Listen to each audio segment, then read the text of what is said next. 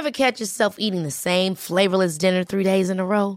Dreaming of something better? Well, HelloFresh is your guilt free dream come true, baby. It's me, Keke Palmer. Let's wake up those taste buds with hot, juicy pecan crusted chicken or garlic butter shrimp scampi. Mm. Hello Fresh. Stop dreaming of all the delicious possibilities and dig in at HelloFresh.com. Let's get this dinner party started. Ryan Reynolds here from Mint Mobile. With the price of just about everything going up during inflation, we thought we'd bring our prices down. So to help us, we brought in a reverse auctioneer, which is apparently a thing. Mint Mobile unlimited premium wireless. Ready to get 30, 30, bit to get 30, bit to get 20, 20, 20, bit to get 20, 20, bit to get 15, 15, 15, 15 just 15 bucks a month. So, Give it a try at mintmobile.com slash switch. $45 upfront for three months plus taxes and fees. Promo rate for new customers for limited time. Unlimited more than 40 gigabytes per month. Slows. Full terms at mintmobile.com.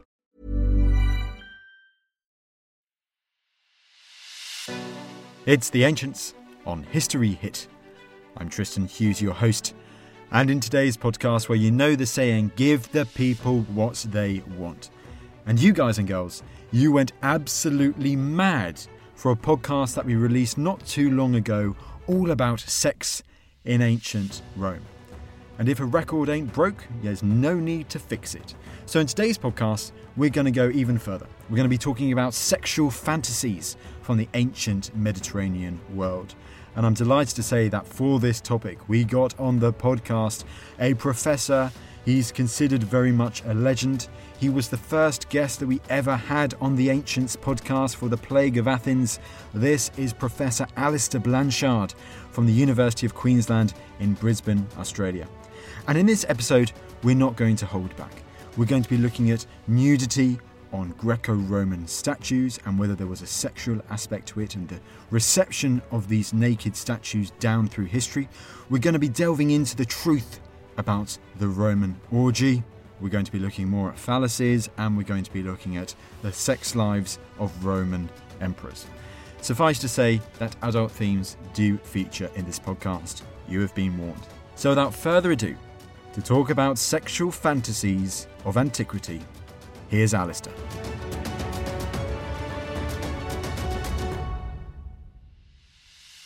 Alastair, thank you so much for coming back on the podcast. It's great to be back. Thank you for the invite. You're very welcome indeed. I mean, I've just read your book. It's a very interesting book because the topic, first of all, sexual fantasies from the ancient world. Because Alastair seem to be sexual fantasies that claim to have their origins in the classical world, and these have long impacted Western culture. Yes, absolutely. I should say that it's the only book I've written that my parents don't have out on their bookshelf. That uh, every other book that I've written, they're very happy to show off. But Sex, Vice, and Love somehow just never seems to make it onto the bookshelf. But in some ways, I mean, I think it's one of the most interesting books I wrote because of the huge impact that the Greeks and Romans have had on our sexual fantasies, on how we've imagined erotica, what constitutes the erotic. All of these things have been defined by the Greeks and Romans. And this is a story that we don't often tell. You know, we're very happy to tell the story about the impact of the Greeks and Romans on philosophy, mathematics, drama. But actually, when it comes to the kind of sex lives and our kind of erotic imaginations, well, we have been reluctant to tell it. And yet, it's a story that is just so important and has had such an extraordinary impact on how we see the body and you know how we interact with each other.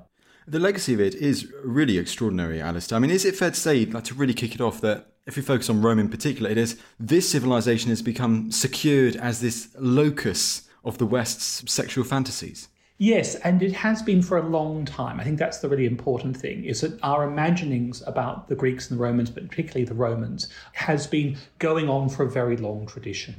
And the reason for that is to do with the fact that they've been a very convenient whipping boy, right? So that, particularly, for example, for the early church, when they're trying to define themselves against what's come before, trying to carve out a space for a new way of thinking, a new kind of morality, they were very invested in portraying the previous age as one of total sexual abandonment, total kind of degeneracy and amorality. And so that story about Rome proved to be very popular and served various kind of political, theological purposes. Now, what's interesting, of course, is that it became such a good story that, of course, people became attracted to it. So you had this kind of rather strange pincer movement whereby early Christian moralists are saying Rome, that whorish place, the center of sexual depravity. And then you had all, of course, all these sexual libertines who were keen to embrace that, thinking, yes, the fantasy of Rome, bring it on, bring on more of it. So both kind of moral degenerates and people who are morally upright were combined in their belief that Rome was where it was happening and that it was a place of extraordinary kind of sexual profligacy. And so, for that reason, the idea of Rome as this kind of sexual place of liberation really took off.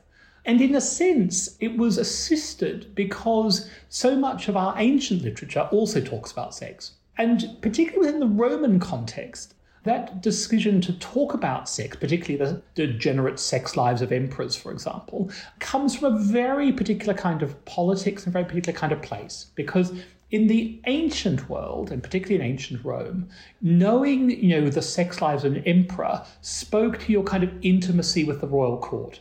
And in a world in which the emperor is at the center of everything, being able to say, you know, what kind of boys Nero likes, being able to gossip about the empresses, is a way of showing your intimacy with those in power. So all our texts are keen to promote these kind of sexual stories because they give the author a sense of power and importance and play up their significance. So that's why you get all these sexual anecdotes. And of course, as I say, there are people who come along later, and this is precisely the kind of material that they're keen to play upon and repeat. So again, this kind of very interesting dynamic that's set up by, as it were, ancient politics being then reworked into a kind of new environment.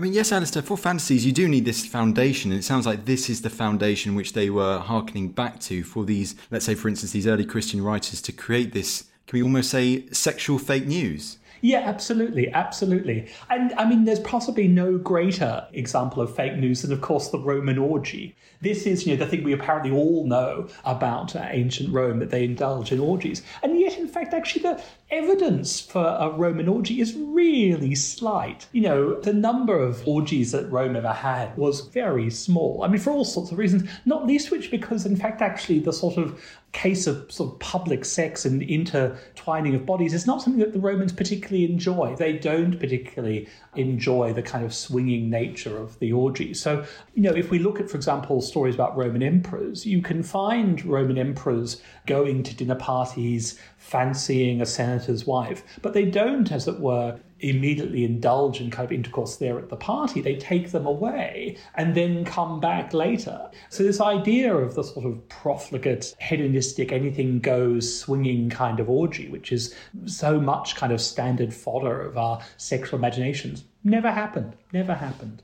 We will come back to the Roman orgy and the Roman emperors in due course, Alastair, I can promise you that. But as we have a look at some of these case studies, as we really delve into this topic now, the first area I'd like to talk about is actually going a bit further back from the Romans, with looking at the Greeks as well, because looking at the naked statue in antiquity. Because when you do think ancient Greece, ancient Rome nowadays, as you say, you think of the fluted columns, the architecture, but naked statues, those are also right up there at the top. Yes, and it's one of the really distinctive features of particularly Greek culture and then later adopted by the Romans. And it distinguishes them from other Mediterranean cultures. So, for example, if you look at early Egyptian statuary and early Greek statuary, very similar looking statues, same kind of pose, same kind of body shape. What distinguishes them is that the Egyptian statue will always be clothed, and more often than not, the Greek statue will be naked. And the Greeks themselves were aware that this was a cultural marker that distinguished them from other Mediterranean peoples. And they invented all sorts of stories to explain it. You know, that the idea was that you know, one day there was a famous runner and his clothes fell off and he realized he ran better that way. And then everyone started running naked and performing athletics naked. Sometimes they explain it in terms of, well, it was a sign of how peace loving we were, that, you know, no one was wearing any weapons, and, you know, the absence of clothes indicated that no one was armed. So the Greeks have various explanations for it. None of them seem to be particularly plausible, but it is a kind of marker that distinguishes them from other Mediterranean peoples, particularly also the Romans initially. So the Romans are a clothed people. They don't feel particularly comfortable naked, certainly initially. And indeed, you know, the absence of clothes is for them a sign of poverty, it's a sign of suffering, it's a sign of humiliation as well. So the associations of nudity in Roman culture versus Greek culture are very different. Whereas for the Greeks, nudity is all about health and athletics and a sign of high status. For Romans, initially at least, the absence of clothing is a sign of low status and humiliation. That all changes, of course, once the Romans conquer the Greeks. And suddenly, Romans are out encountering this culture which is obsessed by the naked body, which values the naked body. And, you know, rather worryingly for the Romans, the Greeks start erecting honorific statues in honor of their Roman conquerors, and they're depicting them naked. And of course, this is a terribly awkward moment if you're a upright Roman and suddenly the Greeks are suddenly erecting naked statues of you. But this is part of the kind of cultural interaction that happens as a result of the expansion of Roman power in the Mediterranean. And just like philosophy, just like rhetoric coming to Rome, so too does nudity. And so within the space of a few decades, we start to see the rise of nudity, public nudity within Rome.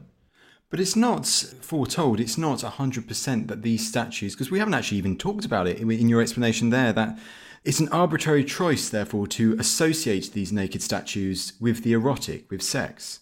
Yeah, absolutely. Certainly, the Greeks were aware that naked statues could exercise a kind of erotic fascination. And that's because, you know, the naked body for them did have erotic connotations. But, you know, the idea was that you were a self restrained person, so you didn't give in to the erotic desires that a body might do. We do have a lot of stories of people who actually end up having sex with statues, it must be said, who can't control themselves. But it was always regarded as rather sort of animalistic. So often these anecdotes are prefaced by stories of, well, you know, you'd expect an animal to want to copulate with a statue of an animal. But man should be able to restrain himself. But unfortunately, there are occasionally men who can't, and it's normally men, men who can't restrain themselves and do try and make love to statues.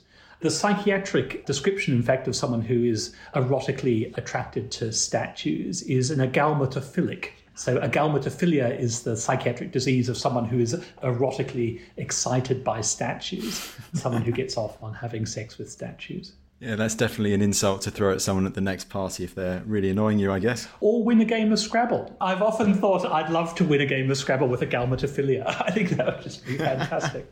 Absolutely. Watch the next countdown, see if that can turn up. Yes, exactly. I mean, Alastair, and you've kind of touched on it there because from what you were saying, these statues, these naked statues, it's not just always of men in Greco Roman times, they're also sometimes naked statues of women too. Yes, much fewer. And on the whole, the statues of women, naked women, tend to fall into various types. So, Aphrodite, for example, Venus, is depicted naked, but she's about the only goddess which is regularly depicted naked. Other than that, they tend to be courtesans, prostitutes are naked, and interestingly, Amazons also are the third kind of category of women that are depicted naked. But it's not as common to depict women naked as it is men. So, when does it seem to appear, therefore, Alastair, that the naked statue starts to have this increased association with the erotic, with sex in history? Well, look, again, I think it comes down to, for example, the rise of early Christianity. Because with early Christianity, nudity takes a turn towards slightly darker kind of associations. So that if, for example, you think about medieval art, right, and you think about, well, who's naked in medieval art? Well, naked people in medieval art are normally Christ on the cross or sinners in hell. So, nudity, particularly within the early Christian period, is very much associated with kind of suffering and with sin. So, that kind of concern is where you start to see the rise of a particular kind of covering the body up again and so forth. And how does it evolve from there, Alastair? So what happens then? It's an interesting story. So the medieval period, you know, one sees nudity become, as it were, marked as a sign of suffering and sin.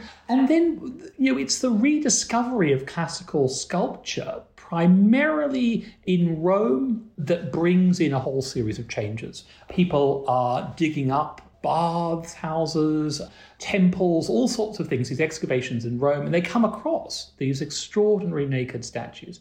And this has a profound influence on the artists of the period. And so we start to see them copying the works of the ancients. And so, for example, perhaps one of the earliest nudes is Donatello's David, which again is probably the first naked bronze after antiquity. So we're starting to then see within the Renaissance a reaction to all the classical sculpture that they're doing and a reappraisal of what the naked body might mean.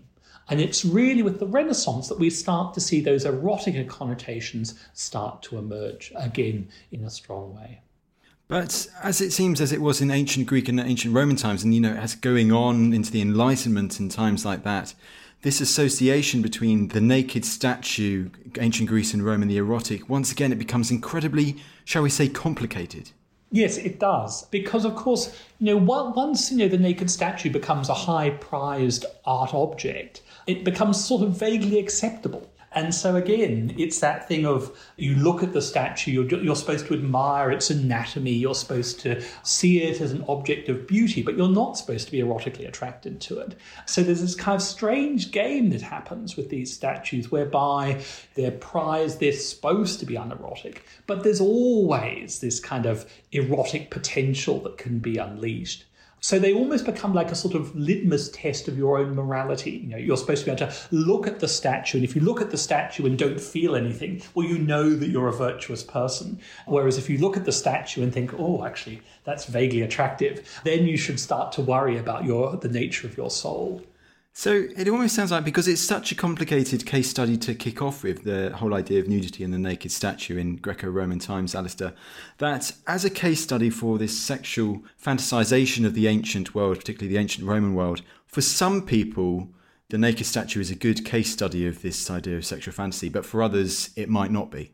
Yeah, I think that's right. And people talk about the idea of nudity as costume, that it might as well be clothes. You know, it's you're supposed to be unerotic. And again, certain things assist in this. So that, for example, in Greek art, it was never particularly socially acceptable to depict an erection. And so, you know, none of the socially acceptable statues would ever depict an erection. And as a result, the eroticism is downplayed. So these sort of small genitals, unerect. So the statues themselves are kind of almost chaste. And I think also, again, the fact that the statues come to us often cleaned as white, so they're not painted as they would be. So again, there's that kind of distance of these slightly clinical, perfect, uneroticized bodies. So one can create a kind of distance between them and the erotic. I mean, is that actually one last thing before we go on to the next case study? One also key point to emphasize is actually when looking at these naked statues and when talking about them from Greco Roman times, is once again to try and imagine them also having been painted. Yes, absolutely. And again, this feeds into why these bodies were attractive, was because, of course, they were so lifelike. And it's that imitation of life that people find so attracted. And, you know, the Greeks and Romans always were aware that there was a kind of latent erotic potential to it. I mean, the most famous story about this is, is of course, the story of Pygmalion, who famously carves a statue and falls in love with it and uh, goes mad trying to, you know, wish it to come to life. And eventually, of course, course, the gods take pity on him and make the statue come to life. And so the story Pygmalion, I think, plays with the idea of the erotic potential that lives in these statues. I think also the uh, other thing that we should say about being able to look at these statues and not feel any kind of erotic desire also comes because of the way that they're curated, which is to say, they were also digging up in addition to these statues, a lot of quite erotic material. So, for example, the statues themselves may have not had an erection, but of course, you know, they were digging up amulets, which were giant flying phalluses, wind chimes, Pompeii and Herculaneum was always producing deeply problematic material that you had to hide from visitors to the site. So, in fact, actually, one of the earliest curatorial decisions about that material was to, in fact, create this so called secret museum where material that was deemed too erotic, too distasteful was kind of put aside, and you had to, uh, in fact, get special permission to go in and have a look at it. So, the antiquity that we got was already a kind of very curated, de eroticized kind of antiquity.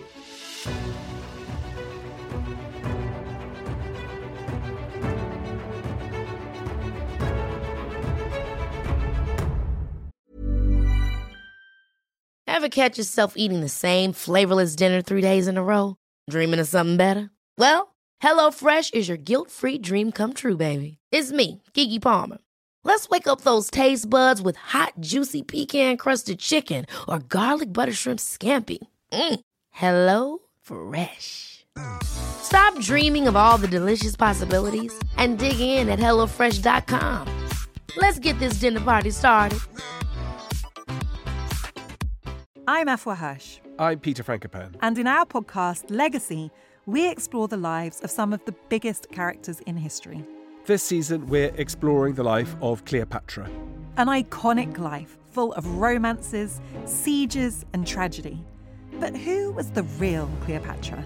It feels like her story's been told by others with their own agenda for centuries. But her legacy is enduring, and so we're going to dive into how her story has evolved all the way up to today. I am so excited to talk about Cleopatra, Peter. She Love Cleopatra. is an icon. She's the most famous woman in antiquity. It's got to be up there with the most famous women of all time. But I think there's a huge gap between how familiar people are with the idea of her compared to what they actually know about her life and character. So, for pyramids, Cleopatra, and Cleopatra's nose, Follow Legacy now wherever you get your podcasts. Or you can binge entire seasons early and ad free on Wondery Plus. Hello, if you're enjoying this podcast, then I know you're going to be fascinated by the new episodes of the History Hit Warfare podcast, from Napoleonic battles and Cold War confrontations to the Normandy landings and 9 11. We reveal new perspectives on how war has shaped and changed our modern world. I'm your host, James Rogers, and each week, twice a week, I team up with fellow historians, military veterans, journalists, and experts from around the world to bring you inspiring leaders. If the crossroads had fallen, then what Napoleon would have achieved is he would have severed the communications between the Allied force and the Prussian force, and there wouldn't have been a Waterloo. It would have been as simple as that. Revolutionary technologies. At the time the weapons were tested, there was this you know, perception of great risk and great fear during the arms race that meant that these countries disregarded these communities' health and well being to pursue nuclear weapons instead and war defining strategies. It's as though the world is incapable of finding a moderate light presence. It always wants to either swamp the place in trillion dollar wars or it wants to have nothing at all to do with it. And in relation to a country like Afghanistan, both approaches are catastrophic. Join us on the History Hit Warfare podcast, where we're on the front line of military history.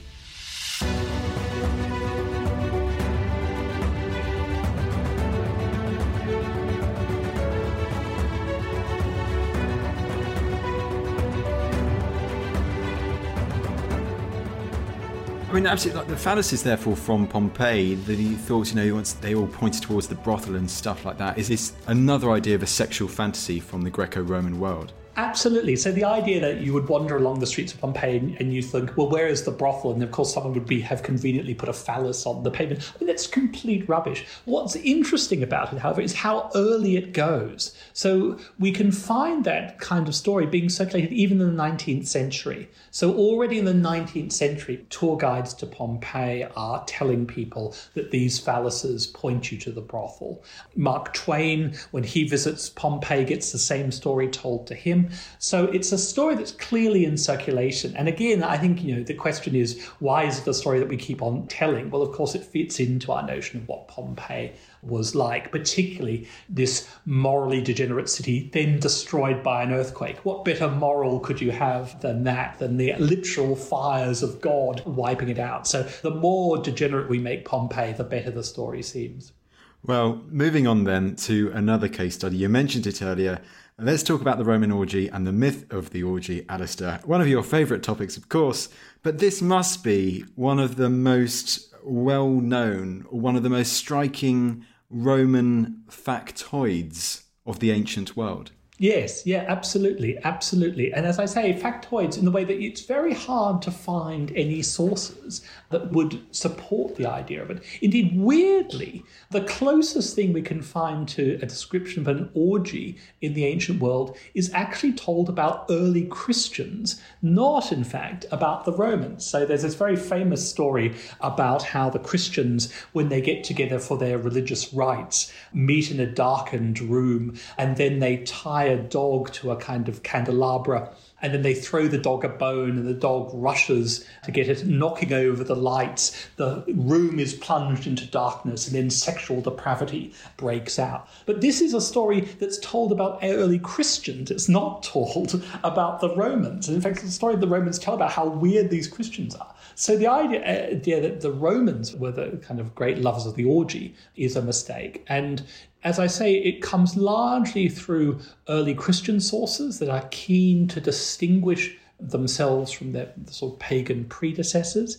It's an interesting word because originally orgy was really a word that was more to do with religious rites rather than sexual rites. So, if you look at, for example, the early uses of the word orgy in negative connotations in English, what people are normally talking about is, in fact, over the top religious kinds of activities, particularly kinds of activities associated with Dionysus. And those sort of Dionysiac festivals where drink is happening gradually work their way into being transformed into kind of largely sexual kinds of activities. And then the religion kind of falls away and the orgy becomes an area of concern because of its sex rather than because of its religious actions.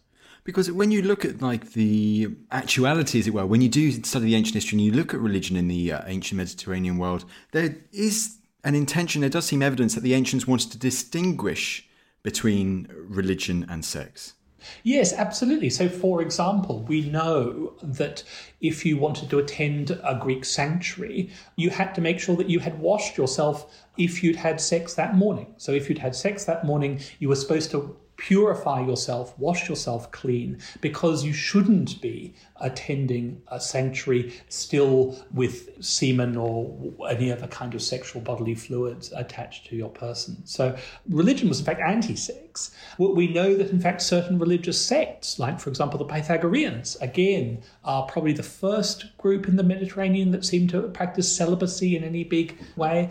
So it's not the case that ancient religions were very pro-sex. If anything, they're worried about sex. I mean, Alastair, it's so interesting when you look at parallels. For instance, when you look at imperial dynasties in ancient Rome, how one dynasty coming after the one beforehand will want to try and deride and demonize that preceding dynasty to make themselves look even greater. Then bringing that over to a religious aspect when you look at early Christianity and this idea to kind of deride, to demonize Roman religion before that. And one of the ways that it seems that they really strive to do that was through this association of the orgy with Roman religion. Yeah, and in a sense, they'd already got a bit of a cue for this by the Romans themselves. So, for example, when the Romans wanted to talk about religious rites gone wrong, they often describe them as having a kind of sexual component or, for example, being a subterfuge for actual sexual encounters. So, for example, there's an outbreak of sort of wild, illegal Bacchic rites in Rome, and this causes an area of concern.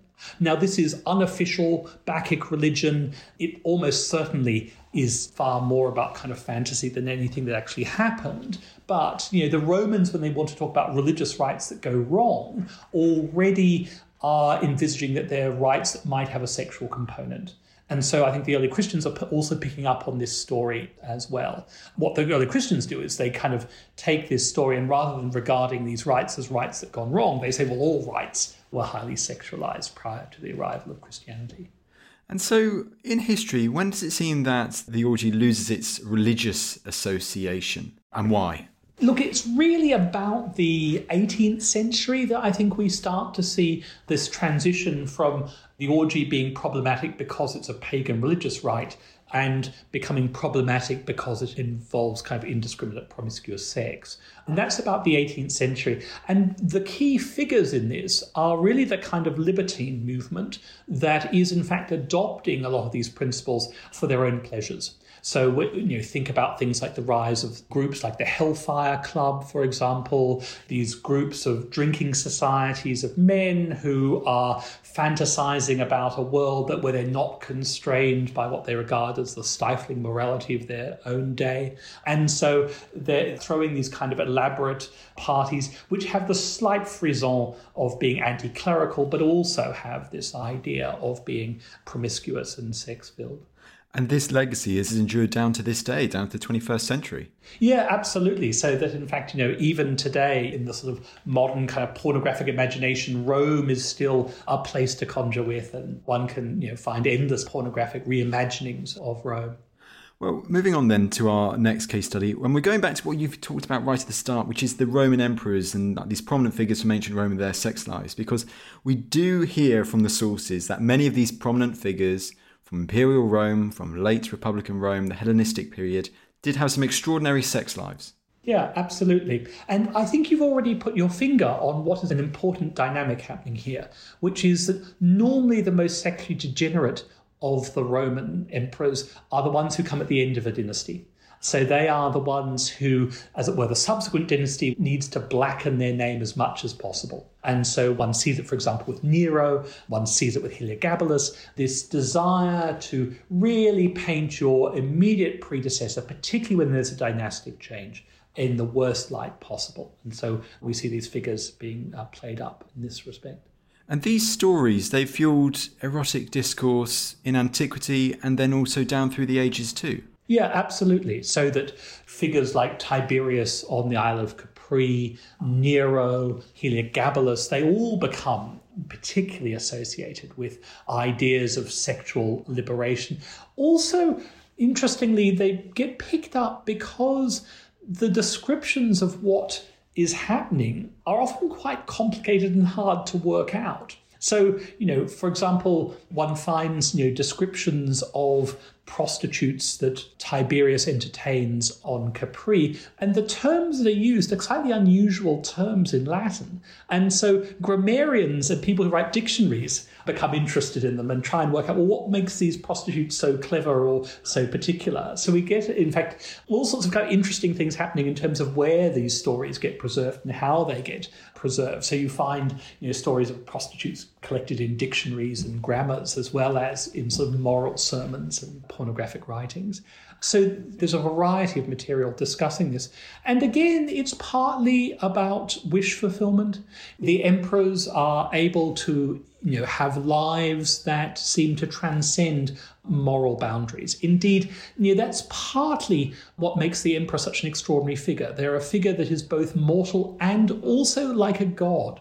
And indeed, that's where partly these kind of stories of sexual excess are coming in, because of course, the gods themselves are prone to tremendous sexual excess. So Zeus famously has dozens of lovers, is totally unfaithful to his wife, and violates the marriages of numerous other people. And so too do the emperors as well. So they're kind of slightly modeling themselves on the gods.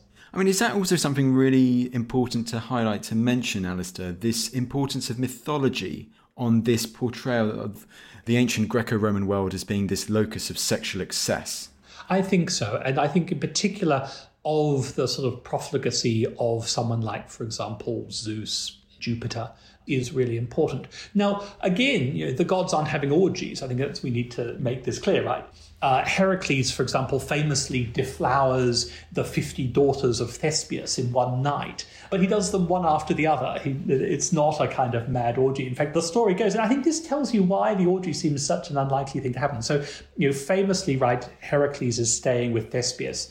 Thespius looks at Heracles and thinks, look, that man would produce excellent sons. He has 50 daughters. So he convinces the daughters to seduce Heracles. So Heracles goes to bed at night. The first daughter breaks in to the room, seduces Heracles, and then says, Oh, look, I'm just going to slip out. And then the next one comes in. But Heracles can't work out whether it's a new daughter or the old daughter. So he thinks he's actually, in fact, had sex with the same daughter 50 times, when in fact, actually, it's 50 different daughters. But the fact that it's just one after the other, I think, really shows the kind of way in which the orgy isn't on the radar for the uh, ancient Greeks and Romans.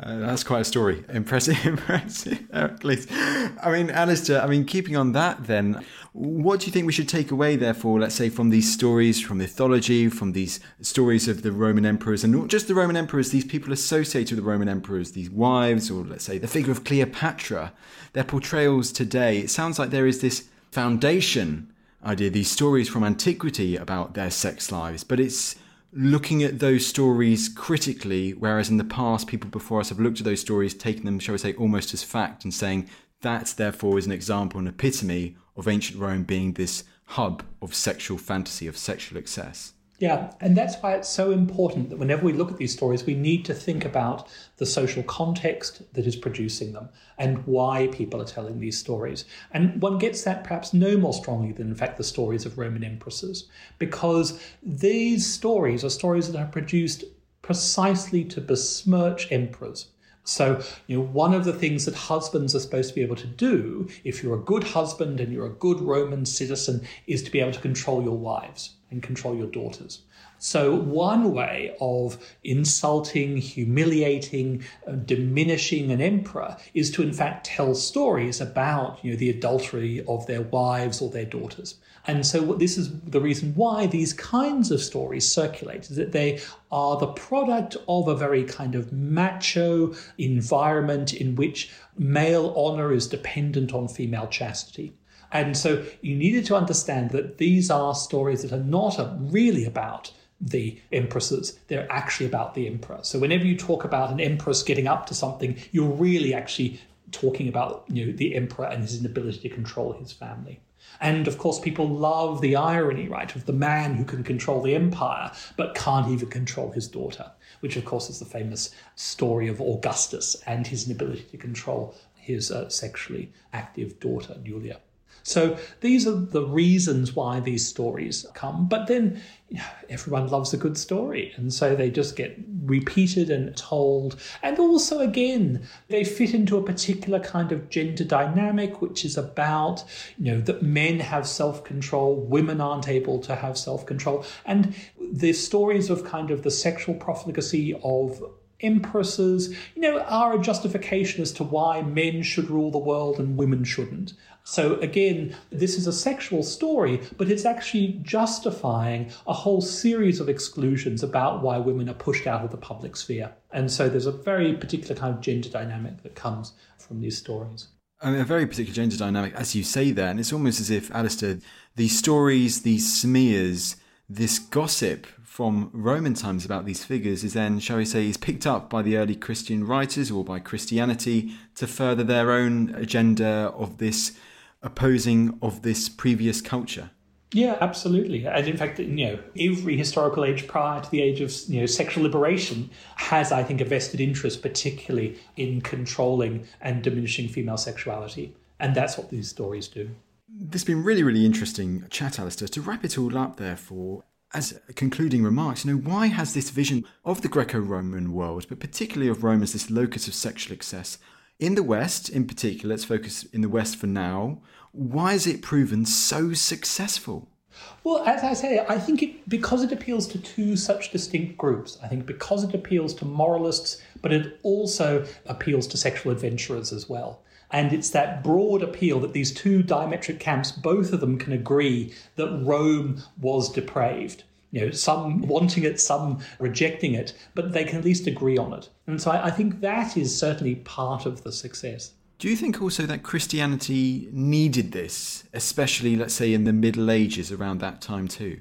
Look, absolutely. I think we always need something to define ourselves against. And particularly if you're pushing a line about, you know, controlling your urges, controlling your desires, if you regard the body as a site of sin and, as it were, something that's going to make your life, you know, corrupt you and, and make your life difficult, then precisely defining yourself against a kind of sexually liberated society is the way to go. So again, I think it fits into all sorts of ideas that are going on in contemporary Christianity. It begs the question, therefore, what do you think the Romans would think if they could see our perception of them today?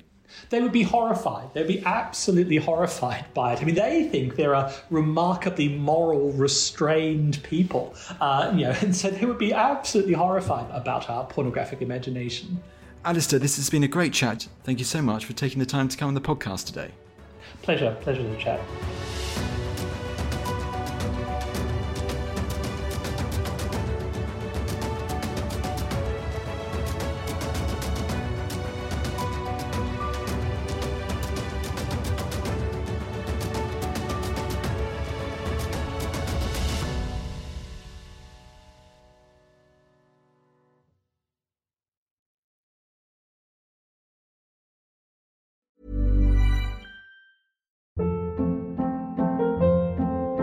Hold up. What was that? Boring. No flavor. That was as bad as those leftovers you ate all week. Keke Palmer here, and it's time to say hello to something fresh and guilt-free. Hello Fresh. Jazz up dinner with pecan-crusted chicken or garlic butter shrimp scampi. Now that's music to my mouth. Hello Fresh. Let's get this dinner party started. Discover all the delicious possibilities at hellofresh.com. Thank you for listening to this episode of The Ancients. Please follow this show wherever you get your podcasts. It really helps us, and you'll be doing us a big favour. Don't forget, you can also listen to all of these podcasts ad-free and watch hundreds of documentaries when you subscribe at historyhit.com slash subscribe. As a special gift, you can also get your first three months for just £1 a month when you use code ANCIENTS at checkout.